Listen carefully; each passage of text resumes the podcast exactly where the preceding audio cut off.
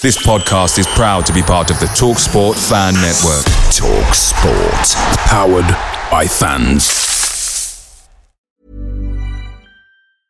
I'm Sandra, and I'm just the professional your small business was looking for. But you didn't hire me because you didn't use LinkedIn jobs. LinkedIn has professionals you can't find anywhere else, including those who aren't actively looking for a new job but might be open to the perfect role, like me. In a given month, over 70% of LinkedIn users don't visit other leading job sites. So if you're not looking on LinkedIn, you'll miss out on great candidates like Sandra. Start hiring professionals like a professional. Post your free job on linkedin.com/people today. The Talksport Fan Network is proudly supported by McDelivery, bringing you the food you love. McDelivery brings a top-tier lineup of food right to your door. No matter the result, you'll always be winning with McDelivery. Order now on the McDonald's app and you'll get rewards points delivered too. So that ordering today means some tasty rewards for tomorrow. Only via app at participating restaurants. 18 plus rewards registration required. Points only on menu items, delivery fee and terms apply. See mcdonalds.com.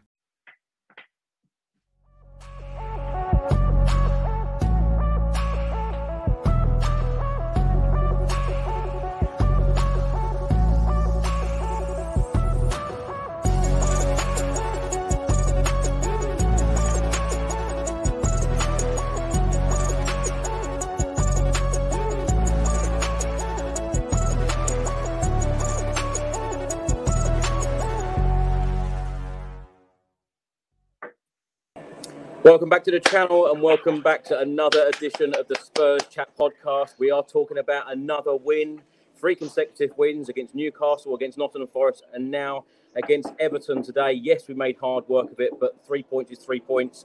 We are now back in the top four and we are only three points away from top spot. I think it's very fair to say, had we have got all of our players fit and available, not suspended throughout the whole of this season, Spurs would be sitting top of the Premier League table. Anyway, to talk about today's game, Tottenham Hotspur 2, Everton 1, we've got back on the show actor Ricky Norwood, fresh from the uh, ice skating, from Dancing on Ice. Rick, how are you, mate? I am good, my friend. I've missed all of you, man. I've missed all of you. It's so nice to be back on, especially during Christmas time. So, everybody celebrating Christmas, I send you all the love in the world. I know it's crazy right now. I know there's last minute presents going on right now, there's last minute shopping going on right now but all your efforts will be appreciated. And uh, that effort today was definitely appreciated. So I'm super happy with the three points. Let's crack on. Also back with us, the man that brings all of the trophies and all of the medals to this show, Richard Whitehead, MBE. Rich, how are you? How's it going, mate? Yeah. I say my hands are a little bit clammy after that game, believe you, the last five or six minutes.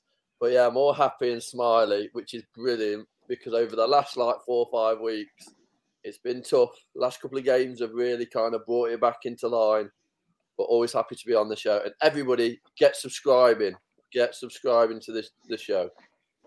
And also back with us, channel regular Craig Dearman. Craig, how are you? Yeah, I'm all good. Yeah, the heart rate's dropped since since the game finished, but um, my God, this club don't they do it to you? But I think you're dead right. 16 points drops from winning positions, we would be top of the league, and if we could have just addressed that. But look, it is what it is. We're still in a good place. We're going into Christmas in fourth, so we got the win. It's all good. Everybody's smiling. Well, let me just show you the picture on how close it was to actually being a draw right at the end. Danjuma, no goal. This went to VAR, no goal. Uh, that is how close it was. Now, straight after the final whistle, I bumped into Fabio Paratici, and uh, Daniel Levy was actually with him in the corridor. Some, well, one of the fans asked uh, Daniel Levy what we would be doing in the January transfer window. His reply was, "We will do our best." But as you can see by this photo, Fabio full of smiles yet again. Um, now, Tottenham Hotspur 2, Everton 1. Of course, Richarlison put Spurs 1 0 up after nine minutes. Sonny doubled our lead after 18 minutes. And Gomes uh, grabbing one back for Everton in the 82nd minute. Of course, Everton also had um, a goal disallowed. Um, as I mentioned, Spurs are back in the top four. We've now played 18, we've won 11, we've drawn three, we've lost four. We've got a goal difference of plus 13. We have 36 points.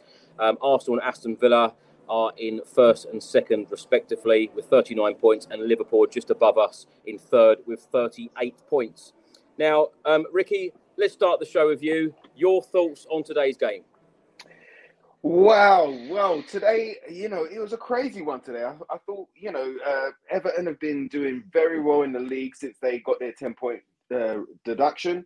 And you've seen definitely a battled, battle ready side from them. Um, they've gone on a great run so far. So it was always going to be a difficult game. And the beginning of the game, I felt that, you know, um, Everton had a lot of the ball and they had a couple of the chances first five minutes. But then we got into our stride started playing some sexy football, some sexy one-touch football from back to front, and some of it was, you know, breathtaking. Um, but um, after the two goals, and I, I, know we'll break everything down, but after the two goals, I, I, don't know, we went back into our shell a little bit.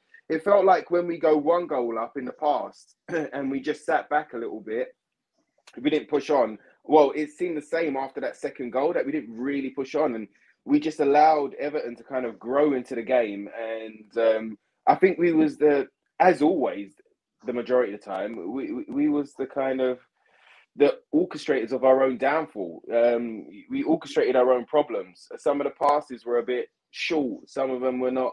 You know, some of them were a little bit too forceful.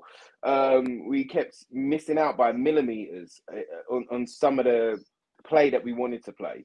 You know, some of that Ange ball, some of that Tottenham way. I, I, think it just went it went bitty. Um, I, I was hoping for them to come out firing for the second half. They did, but it was a scrap. You could see that Everton were on it, and they grew. Um, you know, towards the end of that first half, they they they grew in confidence and they grew in belief. Uh, so that when they came out in the second half, they were ready to go at us, and they did. They did. Um, I think we was pretty lucky. It could have gone either way. That disallowed goal from Everton. Um, and I think he was pretty lucky to come out with with all three points. Um, but you know, there's there's there's difference in personnel. You can definitely see when different personnel come into the side how that football changes. But you've got to give it to the boys for their effort, their fight, um, their togetherness. Uh, they stuck together as a unit, and they they fought hard to to keep the three points uh, in the bag. So you got to send a big thank you and a big well done to the boys, and thank you to Big Ange for the three points uh, for Christmas. Do you know what I mean? I tell you what, Ricky, the uh, the mood here at the Tottenham Hotspur Stadium today is a really, really pleasant one. Of course, we've got Christmas in a couple of days. Spurs uh, winning again, only three points away from that top spot. Um, I'm excited going forward into 2024, and uh, I know we're going to talk about the January transfer window later on in the show, but you know, a couple of additions, you know, getting these players back from suspension, getting these players back from injury. We have got a, a great squad, and of course, we know we have a fantastic manager as well. So it's mm. great to see us all smiling on this stream again. Um, Rich, let's come to you. Let's get your thoughts. Actually, before we get your thoughts, let me go through the match stats. Spurs had 61% possession to Everton's 39%. Shots, we had 13 to Everton's 18. Shots on target, Spurs 6, Everton 8. Corners, we only had 3 to Everton's 8 fouls, Spurs six, Everton 18. Rich, your thoughts on today's game? Yeah, the game was um, game was two halves really, and uh, the first half, I think we came out. Um, first five minutes, it was actually a little sloppy. I thought Everton were on top. Um, the, the good press, and then Spurs started to turn the the screw a little bit regarding possession. Uh, some nice kind of interplay between uh, the midfield. Um, obviously, Richarlison with his newfound confidence uh, looked like he was on it today. Sonny, lots of energy. And then around that kind of 30 minute um, mark, I could see that obviously being 2 0 up, then then Everton came into the game and they they were a good team. You can tell they were a good team, well drilled, and um, we were very lucky today because we were very sloppy, very sloppy with the ball. I thought five or six of the players looked like they were empty in that second half.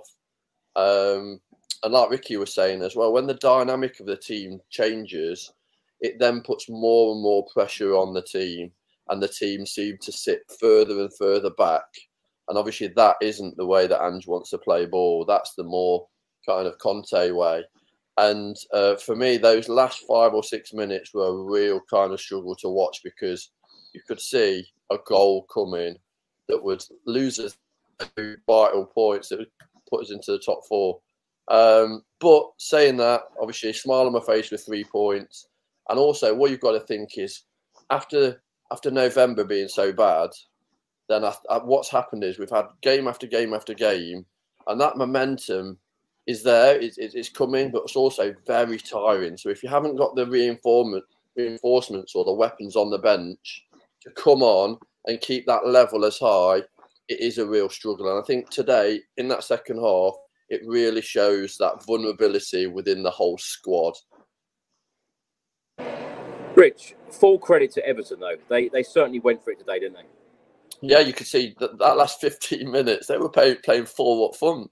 They're literally going for it. But um, obviously Gomes coming on uh, for them, like turn the game. I, I think mm. he had a lot of time on the ball. Um, I think because of um, a couple of oh, obviously suspension injuries in that midfield area, we started to look overrun uh, in that second half.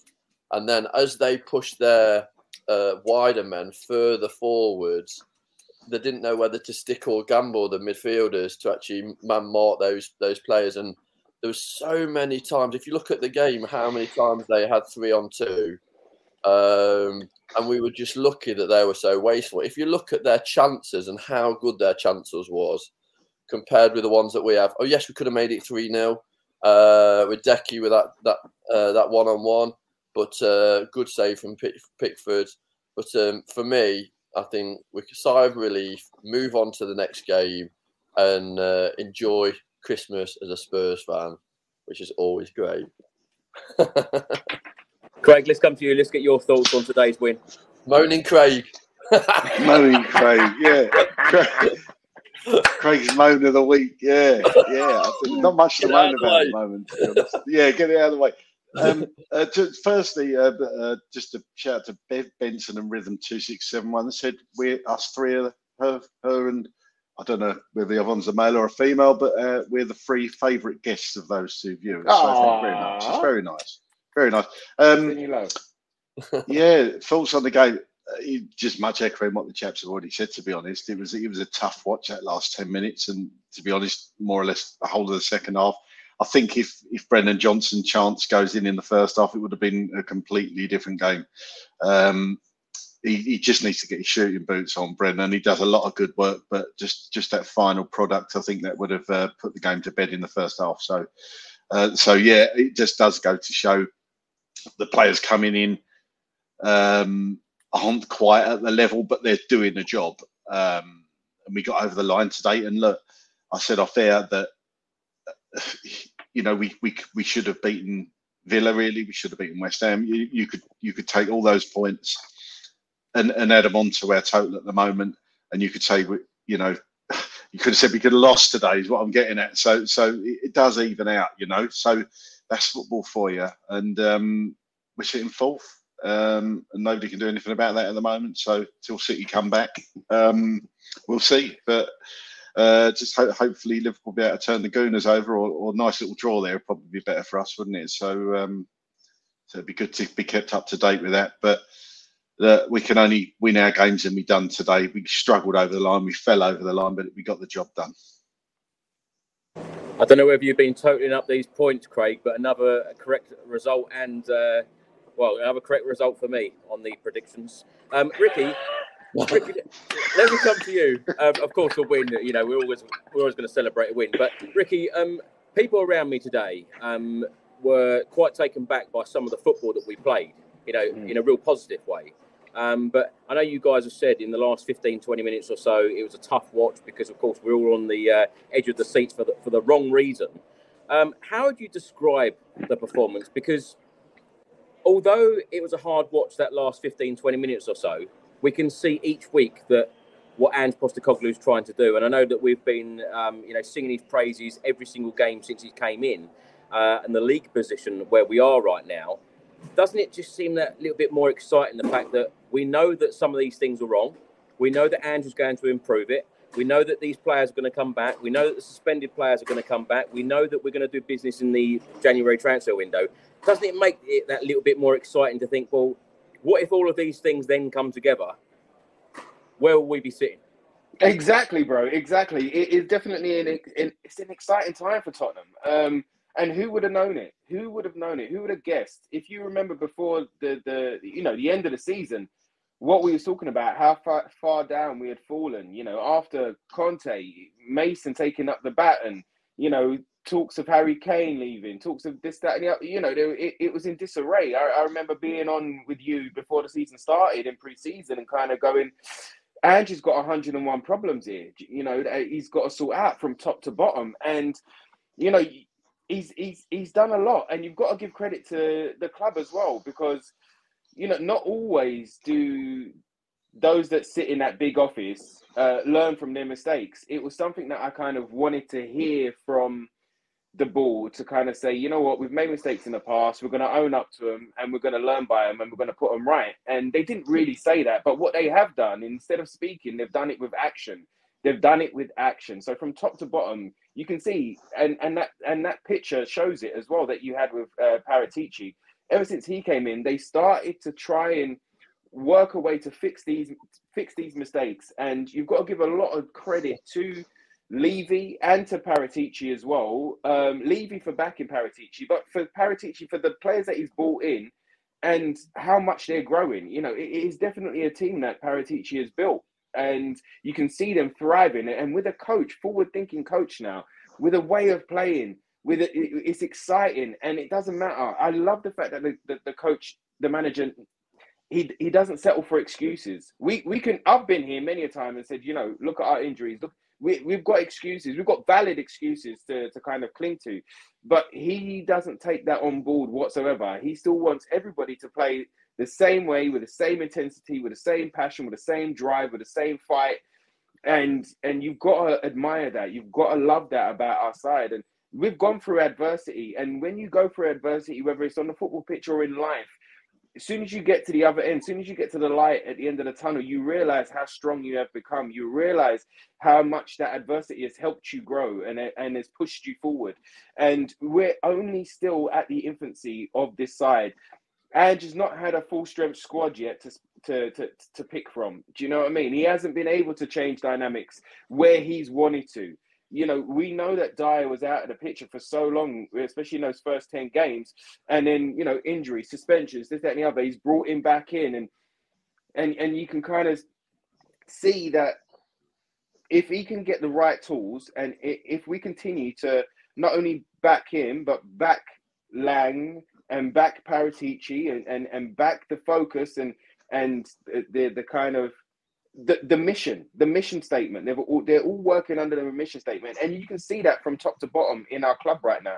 Not only the first team, the 21s, the 18s, the women's team, it is going through top to bottom, and they're rectifying their mistakes. And we're still in the infancy, and there's so much way to go. I mean, we, we all dream of having Bentancur, Sarr, you know, Maddison in, in midfield. You know, when Bissouma's back up to 100%, what does that say, you know, with our midfield? And when we've got options left, right, and centre to pick from up front, what does that say? So it's super exciting right now. It, the one thing that I love as well, I, I know I've said a lot of things that I love, but one thing that I do love is that I trust the process right now. I'm trusting the manager. I'm trusting the scouting team there's not been too many duds with it within those that we've brought in. Do you know what I mean? Like someone talking about Danjuma, but Danjuma was brought in on a loan. Yes, Conte didn't really want him, didn't really fit his system, and he didn't get that, that much game time. But you look at everybody else that they've brought in, and wow, absolutely wow, what a side we're, we're building right now. If we continue along that trajectory, who knows where we can go? The sky's the limit. Like our boss says, no ceiling, no floors. And a, a, a great example of all of this, of what I'm saying, is is Pape Sarr. I mean, Pape Sarr today, my gosh, that boy, he was everywhere. He was all over the pitch. He was there defending. He was there in midfield. He was there attacking. You know that that shot. He had a great shot from outside the box. That that was a daisy cutter. That I would have loved that to have gone in. You know, so there is so much to take from this side, and they're so young right now as well. They're all loving the football. They're all loving the process. They're all moving in the right direction. And fingers crossed, do you know what I mean? If they continue along this line, who knows where we could be? We are upsetting the apple cut right now, without a shadow of a doubt. Do you know at the full time whistle, it was like a party atmosphere again at the Tottenham Hotspur Stadium. Incredible scenes. I've literally just uploaded um, a, a, YouTube video, so do check that out after this stream. Um, you will see that every single suspended player, every single injured player were on the bench um, or, or, around the bench today, and uh, they were applauding the team after. Um, I did think it was a shame that, and I have seen this before, Pierre-Emile going down the tunnel on his own whilst everyone else is celebrating, but you know, we've seen it before, but the, the togetherness and, uh, of course, them going over to the fans and, um, you know, of course, the the fans singing his name again. I tell you, it, it's a real uh, pleasure to be at the Tottenham Hotspur Stadium when this atmosphere is like it is because it's been absolutely brilliant. Going into Christmas, of course, I know we've got Brighton next. That's going to be another tough game away uh, in five days' time, which we'll talk about later. Um, Rich, do you want to add anything to, to what Ricky said um, about the, the job that Ange Postecoglou has done in this seven months because the, the feeling is just so so different. I know we've spoken about it on a number of times, you know, a number of occasions. You know, certainly on this podcast where the four of us have, have been on when you know we've had some dark times, we've had some really really poor performances, and even someone bumped into me earlier and said, you know, your podcast last year they were, you know, I didn't even want to watch them, and I said I didn't even want to record them. I, yeah. I didn't even want to record them, let alone you watch them, um, because you know we did have some dark times, but every single yes, time now, I don't know about you, but every single time now, what Spurs, I'm going into it thinking we're going to win this game. Yeah, for sure. I, no I, I, sent you a message before, didn't I, Chris, saying that I was really looking forward to the game today. I think, um, for, from from my point of view, you can see how the manager's really installing confidence within the players, and even when the players, like Richarlison, for instance, go in a bit of a lull and miss chances and so, some of the some of the fans kind of get on the players back or kind of they don't have the confidence that they should have to take those opportunities. He shows that faith, but also there's there's there's things in place for him to be successful. So it's not just all about putting the ball in the back of the net. It's about the press. It's about his involvement within the team, which is really important. And and you could you can tell Ange is, is, is, a, is a character that's a leader through what he does and what he says and how he manipulates the players to be part of that team. One thing I've really noticed is the resilient side of, of the team has really gained some kind of steel. And there's not many times you hear co commentators or the Roy Keanes of this world say Spursy now. And even when we had those three or four games where we were the wrong side of a result, say, like in Aston Villa.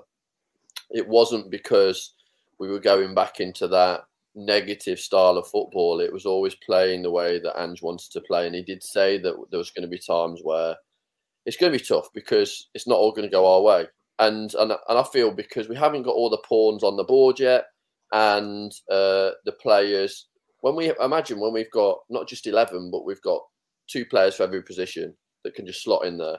That's when I think we really know uh, how far we can go with the team and uh, not having to rely on players like switching positions to fill in, but actually having people that just slot in that the, the level of the team doesn't drop.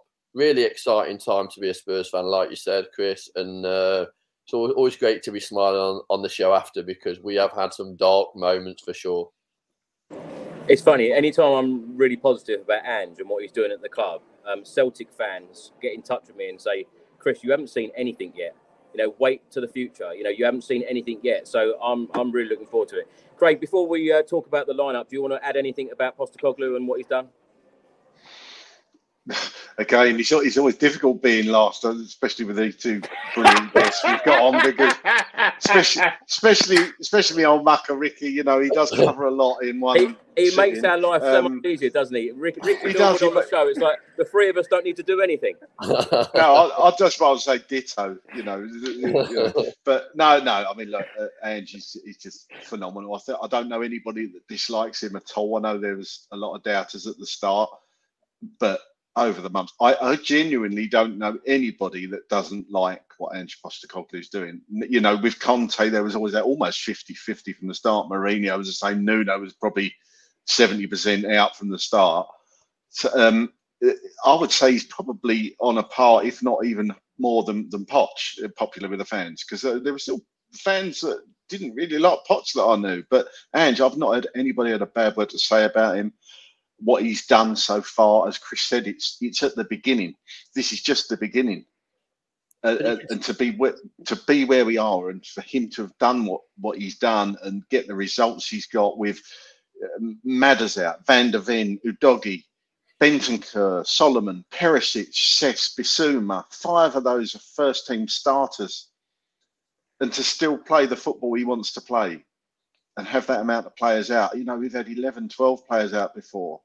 It's just phenomenal. And it just goes to show the players are buying into it. And I'm really looking forward to what this manager can bring. And I just hope they back him in the transfer window, which I know we'll come on to. But even looking forward to the summer you know, if, if we can strengthen and like you say, get get two players in each position.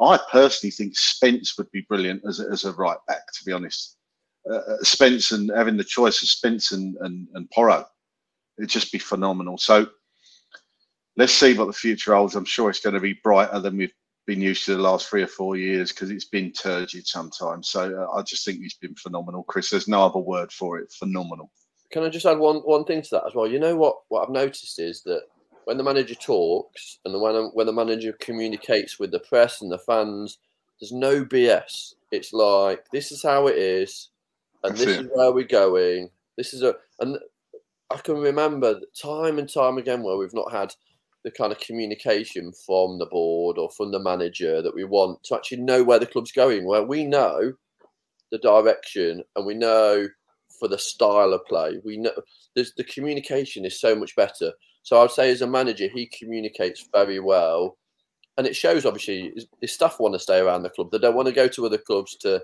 take bigger jobs, uh, yeah. and that shows the power of not the man, but the power of the the mission, the power of the the journey that the players and the staff want to go on. Sorry for just running down sorry for just running down the corridor. Dejan Kulusevski was literally right next to me, but he just got mobbed by um, by a lot of fans. So I would have got him to say a quick hello. Um, let's talk about the starting eleven. Um, Ricky, let's come to you. Um, of course, Ange Postecoglou made two changes. Bissouma and Udogie were both suspended. So two false changes. Skip and Emerson coming in. So the team lineup was as follows: Vicario, Porro, Romero, Emerson, uh, Davis, Sarr, Skip, Kulusevski, Johnson, Richarlison, and Son. And the subs today Forster, Dorrington, Dier, Phillips, Højbjerg, Lo Celso, uh, Bryan Gil, Donley, and Veliz. Um, any surprises there for you, Rick, or is that exactly what you expected? Um, do you know what? To tell you the truth, I thought he would have put in started Højbjerg, to tell you the truth, in the six um, instead of Skip, But he did say in the press conference that he was going to give Skip uh, a bit of a run, or that he, he would get minutes in that position, in his preferred position, in the six, really. Um, so yeah, that was a bit of a surprise to me to see that, but it was it was encouraging to kind of go, all right, and cool, coming in, Skippy, what, what you got? Bring something to the table here, and and and I think he done okay. I think he done a relatively good. Um, I wouldn't say outstanding. Um, you know, uh, he there was a he was full of energy, had a couple of nice forward passes, was there to block in in, in the defense as well, but there were some sloppy times, some sloppy moments as well from him. I, I would say. Um, it's always tough with Emerson Royal playing on the left. We know that. We know he likes to drive forward. We know he's athletic, but we know that he is majority right-footed, and um, that's going to hurt our balance, especially being at the back. And I, th- I felt that that that kind of contributed to so, some of the shots or some of the chances that we conceded w- was him being on the left side, you know. Um, it, it, but yeah, the majority of it, it was good to see Richarlison back up front again. Um, again, another one that had a, a game full of energy. Um, he was up and down that pitch. I, I, I, did feel from him there was a couple of sloppy passes as well, a couple of sloppy touches, I should say, more than anything. But on the whole, it's it's been good to see Richarlison with that passion, with that fight, and and with a little bit of belief in, his soul. Um, you know, he's gone on a bit of a scoring run now. Let's hope that continues. And um, yeah, with, with, the majority of the side right now, especially under Ange Postecoglou, I'm not worried. I'm not worried. I know that everybody's going to come in there to do the best they can do and play the Ange way. Uh, we also know that some of the players that would come in are limited, uh, are, are, not suited to the Ange way, and but you you see that if they're on that pitch, then they're going to play the way that they've been asked to play. Do you know what I mean? And, and there ain't going to be no other way. So um, yeah, I, I, I, was happy with the starting lineup. It was uh, good to see Brennan back as well. I thought after the the, the little injury last year, uh, last week, um, that he, I was a bit suspect about whether he would start or not. But it was good to see him back in the side. Rich, any surprise for you in the starting eleven? No, same as same as Ricky. Really, I, th- I thought maybe Højbjerg, just for because of how Everton had played over the last two or three weeks, um, to offer that steel maybe in midfield. Um, yeah. And I think that that showed uh, towards the end of the first half uh, when they were taking more control of the ball uh, and finding more space. I, I, think we were very, very wasteful within that uh, midfield area. Saul was having to do a lot of work uh, chasing balls that we were just giving away. Um, so no, no, I wasn't surprised. Any surprises for you, Craig? No, no, not at all. Um, I, I, hate going last, honestly. people, people just come ask me another, ask me another question. So I get a fresh take on something. Well, Craig, let's let's go into the match instance. Let's go straight in uh, to Tottenham's first goal after nine minutes. Uh, Pedro Porro to Pape Matar to Johnson to Richarlison. Of course, Richarlison's now scored four goals in the last three Premier League games. Um, so good to see Richie in this type of form, but a great cross from Brennan Johnson and a, and a great all-round move. Yeah, hundred percent. There was one a bit later on that would have. I'm sure it would have been up there for goal of the season. It was almost right from our corner flag. But that that free flowing football, just the little back heels and the flicks when it comes off, it just looks unbelievable, doesn't it? You, you look like prime Barcelona when we do that. And unfortunately, it's just in just patches in the game. But it, it, it's just just a great move. That free flowing, fast. It's not. It's not even counter attacking. It kind of seems to be the way we play now. And Richarlison did what a, a, proper number nine would do is get across that first defender and just just slide it in the corner. So yeah, it's great to see him getting his confidence back and, and scoring a few goals because I love to have. I've said on here before. I love to have a proper number nine, a proper centre forward there. They think differently to other players and players playing that might play on the wing that coming inside doing a job. Son, love Son a bit. One of my favourite players of all time at Tottenham. But I don't. I've never thought he was a centre forward. He can fill in there and do a job and grab you the odd goal. But his best position's the left. Um, but Richarlison's a proper number nine. He's had his moments where he hasn't played particularly well, but hopefully he's on a he's on a run now and he's going to keep banging in the goals for us if he stays injury free. So yeah, but that goal really really good to see, and that's only going to get better as the players learn the moves and where Ange wants them to be. So long may that continue.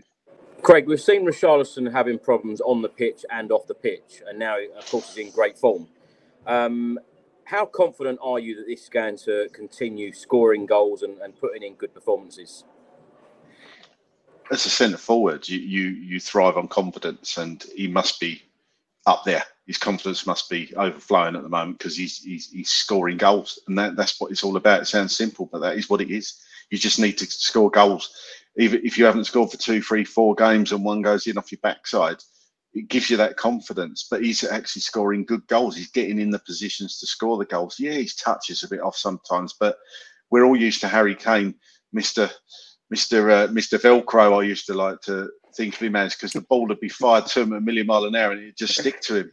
yeah. You know, you're not going to get that. You're not going to get that. Richarlison's touch isn't that good. I'm not sure I've actually seen a player that his first touch is as good as Harry Kane, but you know, he's doing the job up there. He's putting his job primarily is to score the goals, and he's scoring the goals. You can't ask for anything more than that. So, I, I, I still would like to see another proper number nine come in that that can push Richarlison. I'd love to, to get a striker in in the transfer window, which I know we'll come on to. But if Richie keeps doing that and he's he's scoring the goals, he stays in the team. And he's look. Let's face it, we're going to be losing Son um, for a period of time in January. So uh, even more important for Richarlison to uh, come to the table.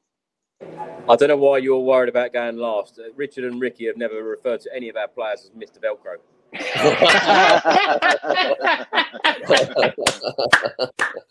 Rick, let's come to you. After 12 minutes, Brennan Johnson had a chance, uh, put it over the bar. Three minutes later, McNeil shot wide for Everton.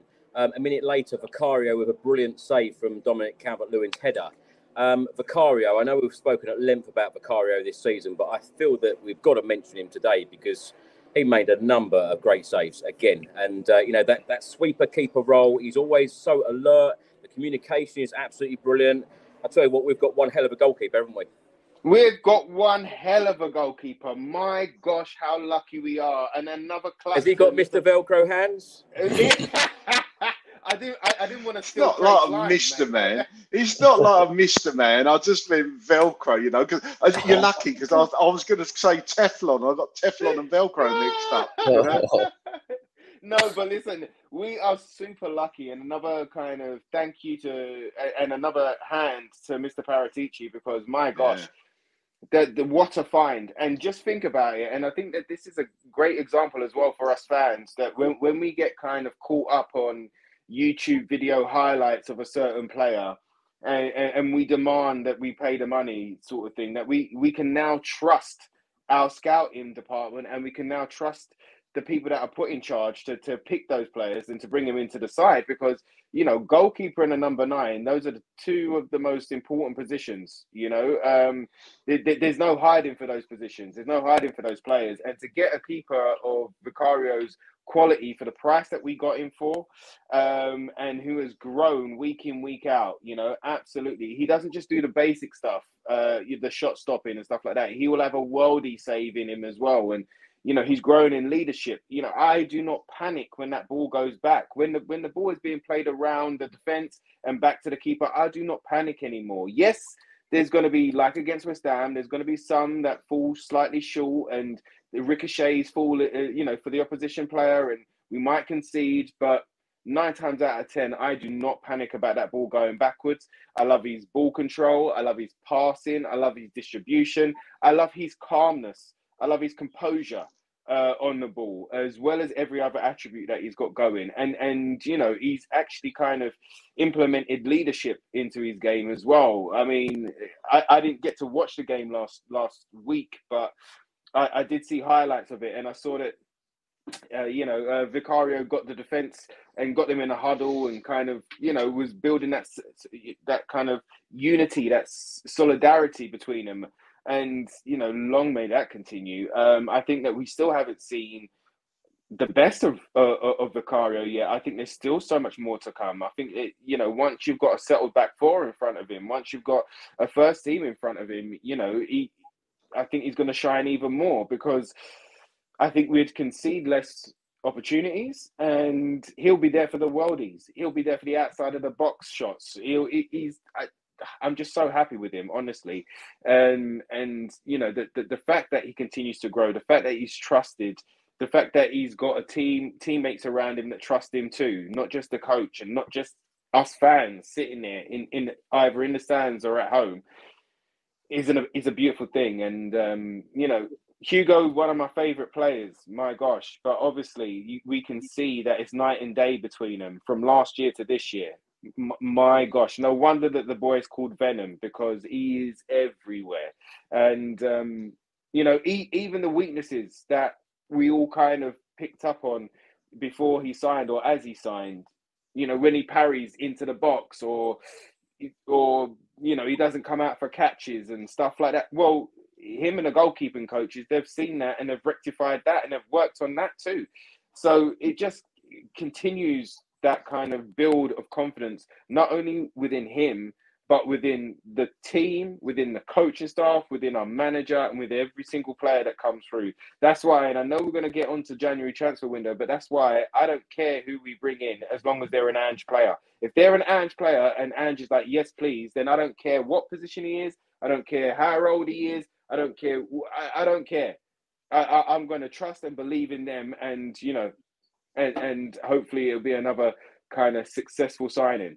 But uh, yeah, big big props to Big Vic. And um, yeah, I, am just loving him, loving him there as a goalkeeper. Long may that continue. Yeah, well said, Rick. Um, Rich, let's come to you. Of course, Spurs doubled their lead after 18 minutes. Heung-min Son getting the finish after Brennan Johnson shot at Pickford. Um, he saved, went straight out to Heung-min Son. Um, decent goal, uh, decent um, chance for Spurs, and uh, by that point, it looked like Tottenham were going to be going on to win the game extremely comfortably. For sure, and we're in the ascendancy then. I think we were we were controlling the game nicely. Um, I think when you look at how Everton set up initially, they set up with those five in midfield, and they were trying to boss the midfield. That first thirty minutes, I didn't think they got a real handle of kind of movement of of, of our play, and uh, I was really confident that we'd go on and maybe like three, four, five. Um, but then obviously we know what the Premier League's like, and we know how vulnerable you can be as, as a team 2 0 up. And that's when we did literally need need our keeper to pull out pull out those big saves. And um, yeah, I was so nervous. Last, last, last 15 minutes, it just was like going, oh my goodness, what's going on here? I, after that first 35 minutes, we should have been a lot more comfortable. But also, it just shows the resilience that we've got in the, the team and that we've moved on. We've moved on from last season, where not only would would we conceded the second, but probably lost the game as well. Rich, you know what? In those last 15 minutes when Danjuma came on, that's when I was like, oh, here we go. Here we go. And I can hear Anthony Costa in my ear all going, here we go. He's going to. Oh, I was like, oh, come on, please. Do, you know and what? he had that shot. I was like, oh my gosh. Go on, Chris. Do you know what? Craig and I, um, together with James Black a couple of weeks ago, did a podcast with The Sun. And uh, they asked a question Will Spurs lose that Spursy tag under Ange Postecoglou? I'm really confident of that. And, and, and mm. if you've seen the podcast, I actually say on it, I hate that term Spursy. But these are the sorts of games that we would have lost before. I know you need a little bit of luck in football, and I, I believe that we got that luck certainly today. Um, but you know, to be sitting where we are in the Premier League table, you know, coming up to the halfway point of this Premier League season, and feeling we all feel exactly the same. I'm sure. Um, you know, injuries, suspensions, as we've already spoken about and have done in recent weeks and months. Um, but I think there's so much more to come.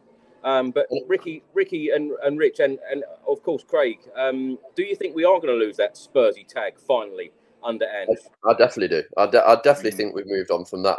I also think that we've been in every game that we've played, every game we've played. So that look that we've got today, we've earned that look because we we we overran Villa when we played them. God knows how we didn't win that game, and it comes it goes round and comes round, and and I believe now, you look at the teams that are playing well within the league. You look at look at those teams. They have games, moments that go against them, games, moments that go for them. And I think for us, we need to look at this game as a real building block to lose that that Spursy label, and actually come out of it going. Actually, we feel we can win every game, and whether we're down or whether we're up, we just need to stay on the philosophy of the manager and continue to push forward. Yeah, like I, agree. And it, yeah, hundred percent. The only reason that well, I hate that word as well, Chris. The only reason it, it, just fits so well is because our name ends in an S when you call us Spurs. It's easy to put a Y on the end, isn't it? So it just any other team, you know, you put a Y on the end, it just doesn't sound right. So so I wouldn't read too much into that. But the thing for me, we we blast out the blocks. Uh, at 100 mile an hour, and you just can't sustain that pace. I don't care how fit you are for, for 90 odd minutes. And that is that that first half hour in the game is when we need to get the games buried. That's that's why it looks like we drop off. It's because the players just can't run at that. What did I say? RC. yeah, I'll stand corrected. I'll stand corrected. Um, but you know that, that that's tough to keep up that that pace for 90 odd minutes. So so when, when we blast teams away in the first half hour, and it will happen, it will happen. We've seen it happen. You know that that's when you can just the players can relax and not worry about getting the third or fourth goal. Because I think today, like I said earlier, if we got that third goal, I think that would have been game over. But when it's two 0 they're always in it. Also, with the old Spursy tag, I don't think it's going to go anywhere. If I'm honest, uh, what I think is going to happen is that it's going to lose its power. So the more people, you know, because rival fans will always wait for us to fall. It doesn't matter when we fall; they can't wait for us to fall. And you know, when we had those, that that dip, you know, the Chelsea game, it, the Spursy tag was coming out. You know, you know, there's two, there's only two games this season where I can really kind of say that we we wasn't at it, and it, we didn't look like a an, an Ange Postecoglou Tottenham way side, and that's Fulham in the cup and Wolves. When we played Wolves, we didn't look like ourselves. We looked like a Conte side against Wolves. Um, but I think week in, week out, I think that that Spursy tag is going to lose its power. So when you say it, it's almost going to look like you're an idiot. Why are you saying that? Because you know what just happened. I mean, when when we played West Ham, you know, they they considered that a Spursy because they did not touch the ball for 45 minutes. That first half, they would they didn't even turn up do you know what I mean? Where I think they were still on the motorway. Um, you, I, I, don't know where they were, but they weren't on the field for those first forty-five minutes, and they should never Watford? have come out with a win. Yeah.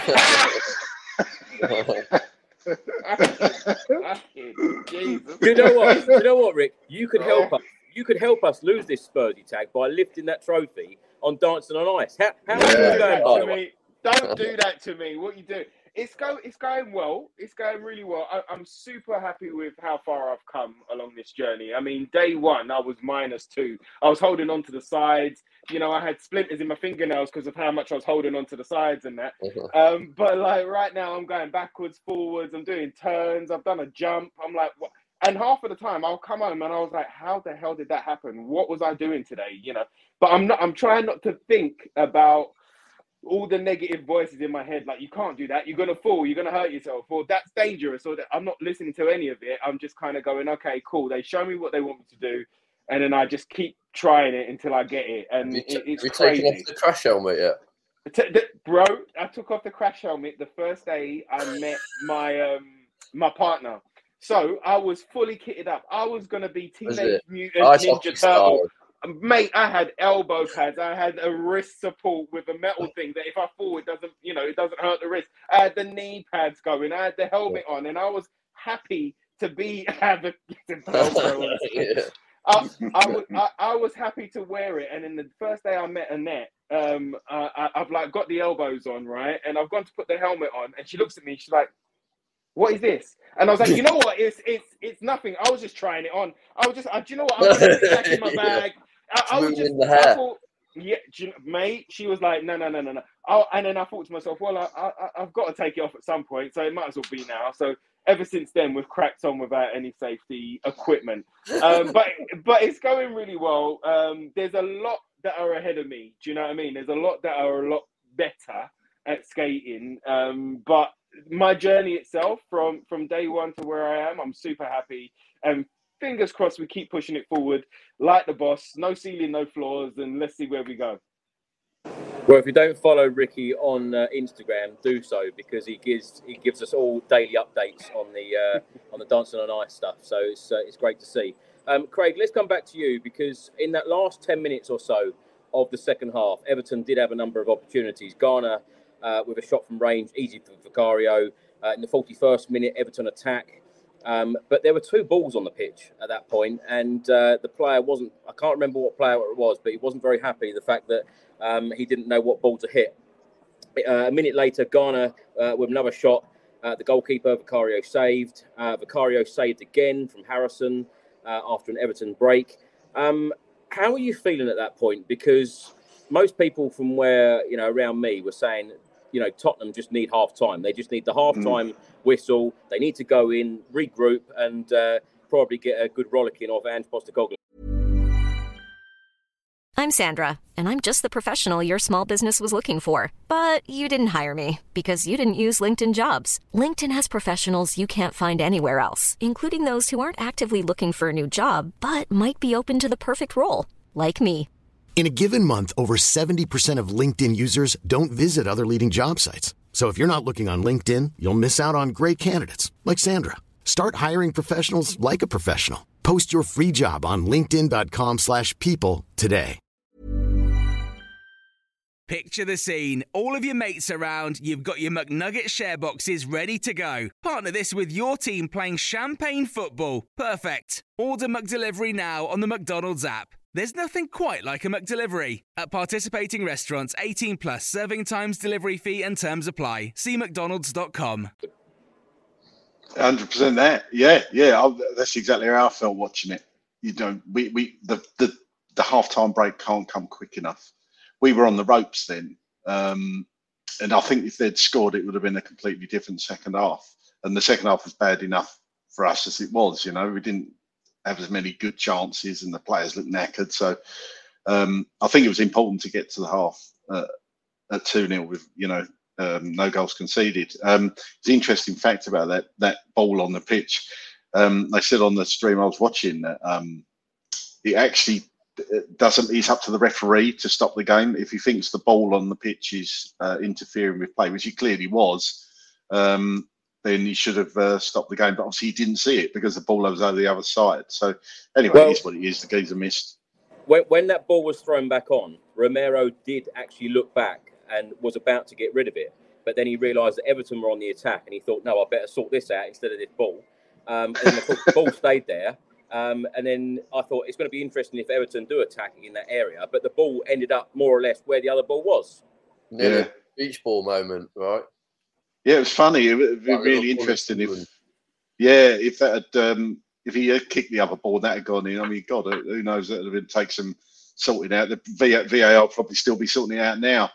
Um, but yeah, we did need that half time, didn't we? It, it, was a bit getting a bit tense there. So it was just, I'm sure Ange wanted to get the players in, give them a talking to, and go out the second half with a plan. But um, as you know, Everton have been so good the last three or four games because because you know since his ten point deduction, it's kind of galvanised them, and Dyche has got them playing really good.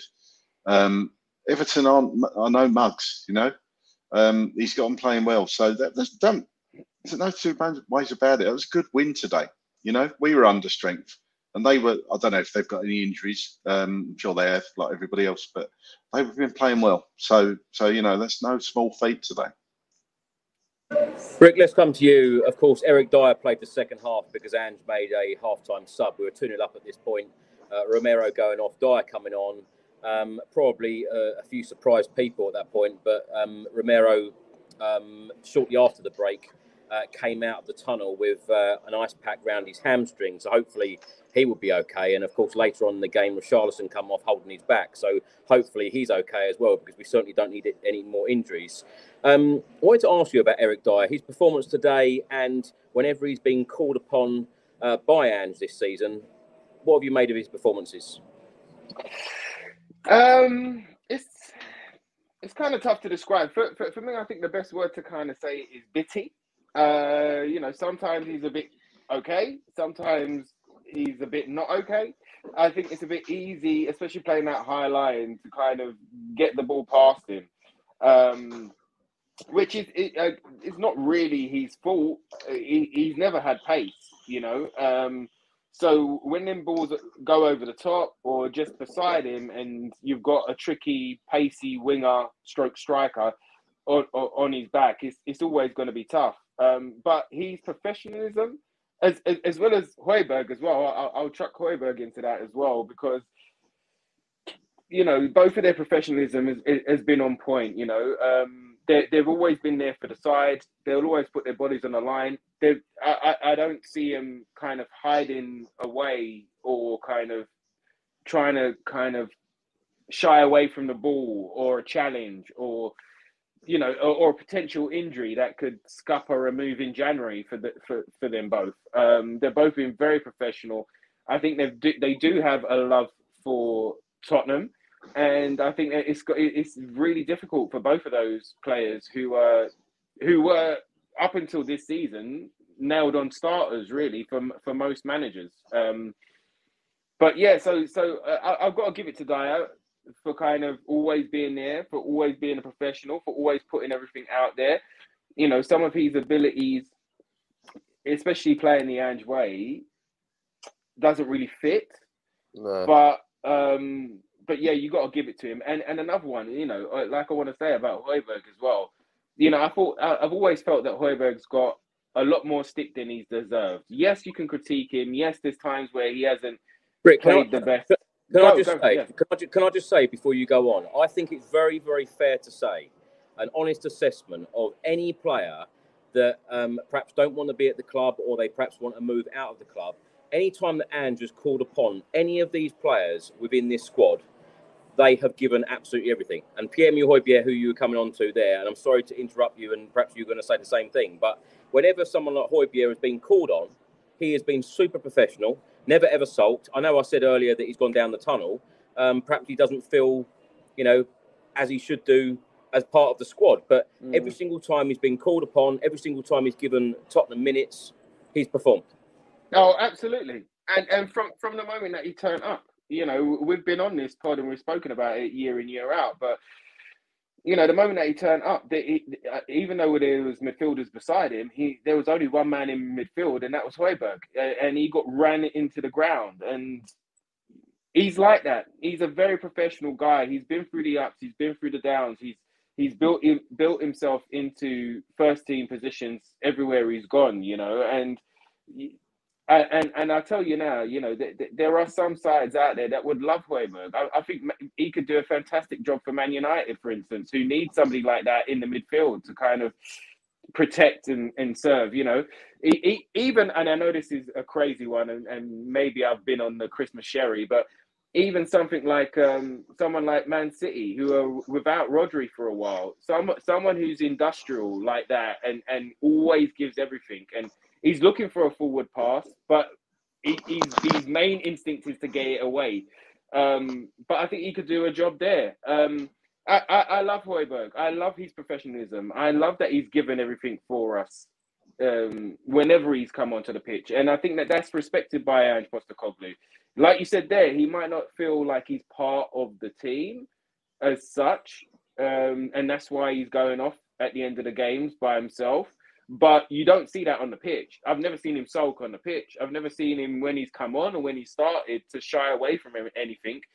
And and that's why you've got to give him love and respect because he's always done the best that he could possibly do for, for us whenever he's been on the field. Now, this style of play doesn't really work for Højbjerg, but I still I still prefer him over Skippy in that position. I still think he gives us more than Skippy, if if I'm honest. You know, I know Skippy hasn't got a run. I know he hasn't got that many minutes. I know we haven't seen the best of him for for, for a while um, in a Spurs shirt, but you know, I think Højbjerg is the man. I think he's fantastic, and if he does end up going in January, I'd wish him all the best. And we all know he's going to go uh, on to win a trophy in whatever bloody well team he's going to go into. um, but yeah, it's the same with the both of them. You know, maybe their abilities uh, um, are not what we need or want right now in the side, but both Dier and Højbjerg, you've got to give it up to them for kind of giving everything and being a true professional, regardless of their future or regardless of their the, their opinion of them w- w- within the club.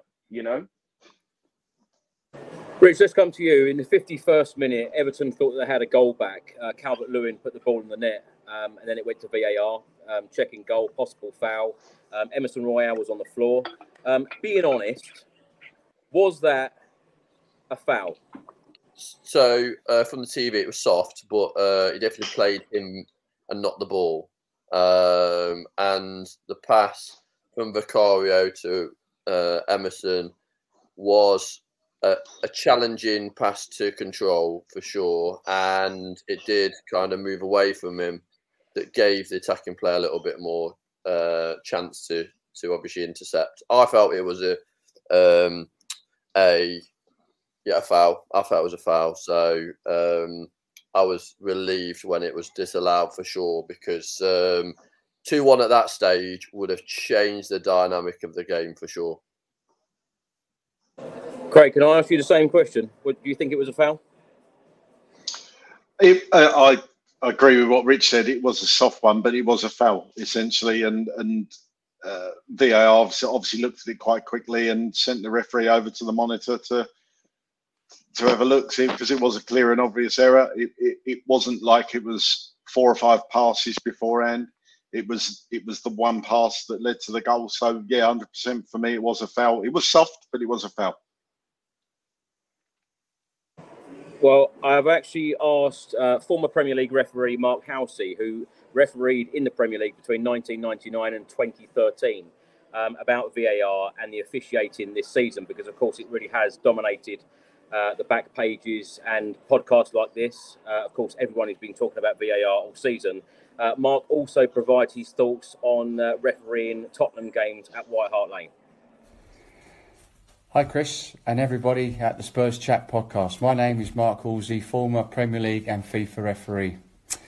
You want my thoughts on, on VAR? Well, I think at this present moment, I think it has to have one of those. It is so inconsistent. Now, the system itself is good, it's here to stay. It's the personnel that's operating it. And as I said, it's so inconsistent. I think they don't know when to get involved and when not to get involved. And it's the training and education of, of the system and that needs in, in, improving from, from our referees. I think the standard of officiating, I think it's dropped. We have got some good good referees. I think we've got some excellent referees in, in Anthony Taylor. Michael Oliver's our number one, and obviously Chris Kavanagh coming up behind. But it's, it's down to the coaching and education. We need proper coaches. I always say good coaches turn average players into good players, good players into excellent players. That's no different with with um, referees. Um, obviously, the Spurs. It's a Spurs podcast. I used to love refereeing at White Hart Lane. Used to love it. I mean, the fans were always kind to me. I don't think I ever got a, a crossword out of them. I've got uh, the referees a, a few occasions, but other than that, I was. I think I was always okay there. I always remember refereeing the 2-2 draw v Arsenal, where uh, Robbie Keane got involved, I think, with Jens Lehmann when I gave you a penalty right last kick of the game, made it 2-2. That was a that was a fantastic game. Um, but I think my most memorable game with, with, with Tottenham is the first League Cup final back at the new Wembley. That was the first one there. That's when you played Chelsea. Uh, what what a what a day, what a game! I was the referee, by the way. I think you most probably know that I was the referee, but what a what a day, what a game, what an atmosphere! Absolutely fantastic. It just the game just sailed past. There was no controversies. That's what that's what every referee asked for. But uh, what, what a day! And I know you ran out winners two one after extra time. What a day!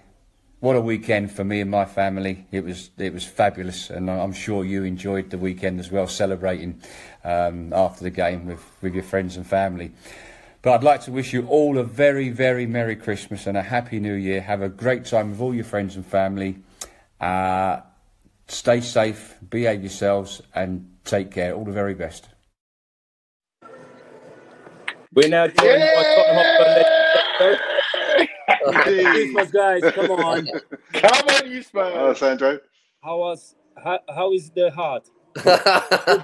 Oh, Yeah. beating fast, beating fast. that was tough. Oh man, was Sandro, what did Yeah. you make of the game today? yeah. The the, the first half, uh, I thought we are gonna win easily, like always we think. Yeah. But in the end was, oof. But it's still it's still good, huh? We still We're up there. uh, up there, and uh, yeah, Everton a good team. To, see, to Yeah. see everybody back, to see Maddison back, Van der Ven, to see Bentancur, Bissouma. Oh, let's Yeah. go, guys! Let's go. Sandro, Come on the podcast in January, so I look forward to having him on then. Yeah, Sandro, come on. have a great Christmas. You too. Take care, guys. See you soon. Come on, you Come on, come on, you Spurs. Such a great guy. Um, Top man. Wow. Wow. Wait, wait, wait, man. Chris, we got to big you up there for just finding Sandro and bringing him onto the show. This is an amazing thing. Like, you know, we're all born fans. We all love this club inside out. And for you to go home and away and to be able to have a relationship with the man mountain known as Sandro, the monster, my gosh, and just to bring him on that, not just, not for all the fans listening and watching right now, but for me. And for Craig and for Rich, it's great to see. We've just been on a podcast with Sandro. What's just happened? Merry Christmas, fantastic. everybody. He- Brilliant. he's, he's, he's such a lovely guy, but uh, we've agreed that he's going to come on the podcast in January, so really do look uh, looking forward to that. Um, Rich, regarding Mark Halsey's comments, um, he spoke there about the uh, the 2008 League Cup final, of course, the last trophy we won. Um, he sounded pretty much like a Spurs fan, didn't he? I think so. That's it. He's paying. That's it. Fabio's going on the payroll. That's it, exactly. Yeah.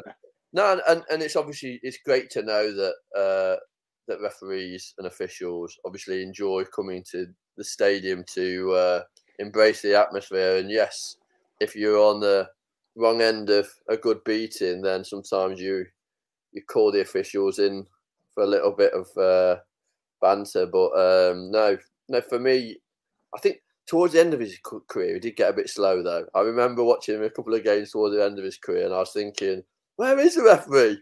He's back at the other end of the pitch. He was getting a bit slow, but um, it was yeah. It's nice to hear though, isn't it? It's nice to hear that that that officials have got that love for the club like we have, and and reminiscing about those those classic games, especially the ones against obviously Chelsea and Arsenal, the ones that we've not always had the best of successes with. Craig, let's come to you in the 56th minute. Sarr had a shot from 20 yards. Pickford spilled it, but it was then cleared. Uh, six minutes later, Garner shot wide after a good Everton move. Uh, in the 63rd minute, Højbjerg came on. Richarlison went off. Um, with Højbjerg, do you expect Højbjerg to leave in the January transfer window? I know we're going to talk about the window shortly, but uh, with Højbjerg, you know, we've already spoken about whenever uh, called upon by Ange, he's always given 100%. He's, uh, you know, very professional. Uh, what do you think? Um, how do you think Ange changed the game in the 63rd minute by bringing on Højbjerg? I think he just brings on a, a steady performer, a steady pair of hands, somebody he trusts clearly. Um, probably not ideal for the Ange system, but but he always does a job, and he's always done a job. Like you say, he's professional when he's come on. Um, I actually felt quite relieved Højbjerg was coming on today because it needed that sort of player to come in and do that. Um, and bearing in mind at that point we did have Dier and Davies at the back, and and I, th- I thought especially Davies, I thought he had a pretty solid game. Dier was okay. Um, but I think Davies looks better when he's got a better defender next to him, somebody like a Romero, and I think that raises his game. Can, so, can we um, can, we big up Ben Davies because I said on last yeah, week's totally. podcast against Nottingham Forest, you know, he had a great performance then again. He is yet another one taking his opportunity under Ange whenever called upon, and Ange raves about Ben Davies week in week out in the press conferences. He says he's one of the best trainers. He certainly gives everything, and Ange recently said he understands so much about the game. I, I think Ben Davies this season has been very, very underrated. Is that fair to say? Yeah, hundred percent. He's been outstanding. I would go as far as say the last few games, stepping in for somebody such a big player like Van der Ven, who's and Ben Davies clearly hasn't. I mean, Ben Davies isn't slow, by the way. He's not. He's he's not really slow, but Van der Ven just makes everybody look slow, doesn't he? Because you you expect you know, that pace just gets him out of so much trouble. So to come in and, and cover such a big player for us, he's done a cracking job. And I think he looked even better when Romero came back from suspension. Um, he's, he's just been really good this season. I don't want to see Ben Davies leave. I think he's more than ample good cover for, for Mickey, to be honest with you. It's the right side. We clearly need reinforcement. So, yeah, I, th- I think when Ben Davies does eventually hang his boots up, I think he'll probably look back in, in five or ten years when he goes and think what what a absolute proper club sort of legend Ben Davies has become, and you'll look back on him with fond memories. And I know he's not he's not everybody's cup of tea. I know he's had some bad games, but for me, the the good solid performances outweigh the bad with Ben Davies, and and and he's a Spurs lad, really, isn't he? Now, you, you know, he'll, he'll look back on his career and say Tottenham was his favourite place to play. Well, he would have gone years ago. He's been here. How long's he been here? A decade, at least, is he? 10, 10 years. So, you know, not many players stay around that. So he clearly loves the club, and um, uh, he's just been great the last few weeks.